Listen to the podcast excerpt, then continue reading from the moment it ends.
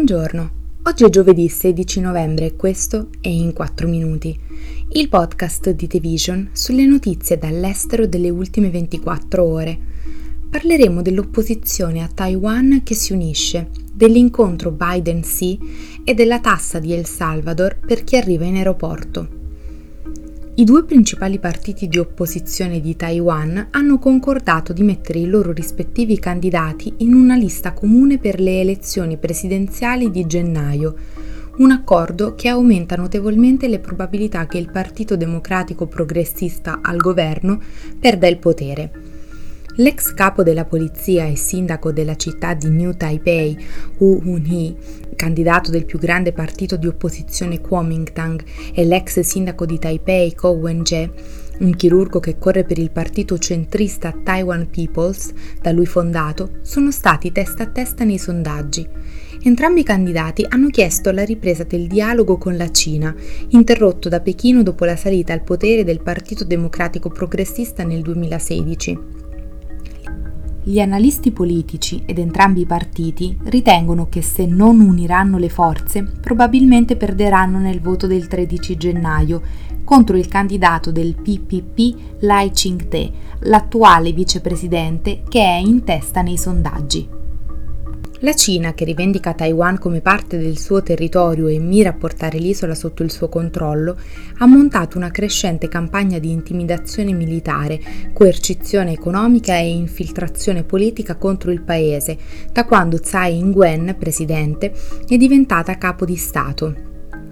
Pechino ha denunciato Lai come separatista e ha inquadrato la corsa presidenziale come una scelta tra guerra e pace. Sebbene gli esperti di sicurezza non credono che la Cina stia preparando un attacco immediato a Taiwan in caso di vittoria del Partito Democratico Progressista, analisti, funzionari governativi e politici dell'opposizione hanno affermato che il Partito Comunista Cinese probabilmente condurrà meno minacce militari, almeno temporaneamente, in caso di vittoria dell'opposizione. Il presidente americano Joe Biden e quello cinese Xi Jinping si sono incontrati a San Francisco, in California, durante la riunione dell'Asia Pacific Economic Cooperation, un'organizzazione che raccoglie 21 paesi che si affacciano sull'Oceano Pacifico.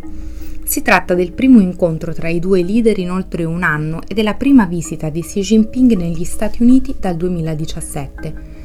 L'obiettivo principale di questo incontro è trovare un modo per evitare che una concorrenza sempre più aspra tra i due stati sfoci in un conflitto.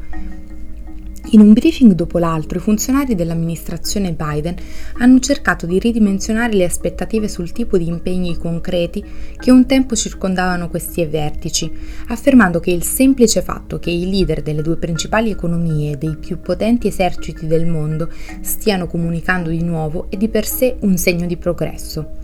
L'incontro si è svolto in quattro fasi, stretta di mano davanti ai fotografi, primo incontro con i consiglieri più stretti, un secondo con le delegazioni allargate e infine una cena in cui Xi Jinping è stato l'ospite d'onore.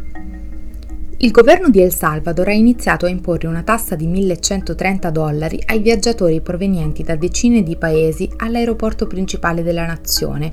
in seguito alle pressioni degli Stati Uniti per contribuire al controllo dei flussi migratori verso il loro confine meridionale.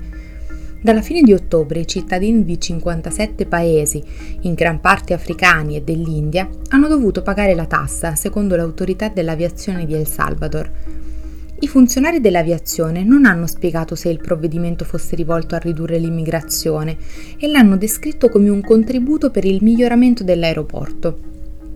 Inoltre, gli Stati Uniti hanno esercitato pressioni sui paesi dell'America centrale affinché frenassero i flussi migratori verso il confine con il Messico. Le autorità statunitensi affermano di aver bloccato più di 2 milioni di migranti nell'anno fiscale conclusosi il 30 settembre l'autorità aeronautica di El Salvador ha dichiarato che la maggior parte dei passeggeri che devono pagare la tassa sono diretti in Nicaragua con la compagnia aerea commerciale Avianca. Grazie ai suoi requisiti di visto poco severi, il Nicaragua è un punto di transito per i migranti provenienti da Haiti e Cuba, nonché dall'Africa, e che cercano di raggiungere gli Stati Uniti. Sul fronte politico la possibilità di aiutare gli Stati Uniti a controllare l'immigrazione potrebbe essere una manna politica per il presidente di El Salvador Najib Bukele, che cerca di essere rieletto nonostante un divieto costituzionale lo impedirebbe e che deve affrontare la questione dei diritti umani nel paese.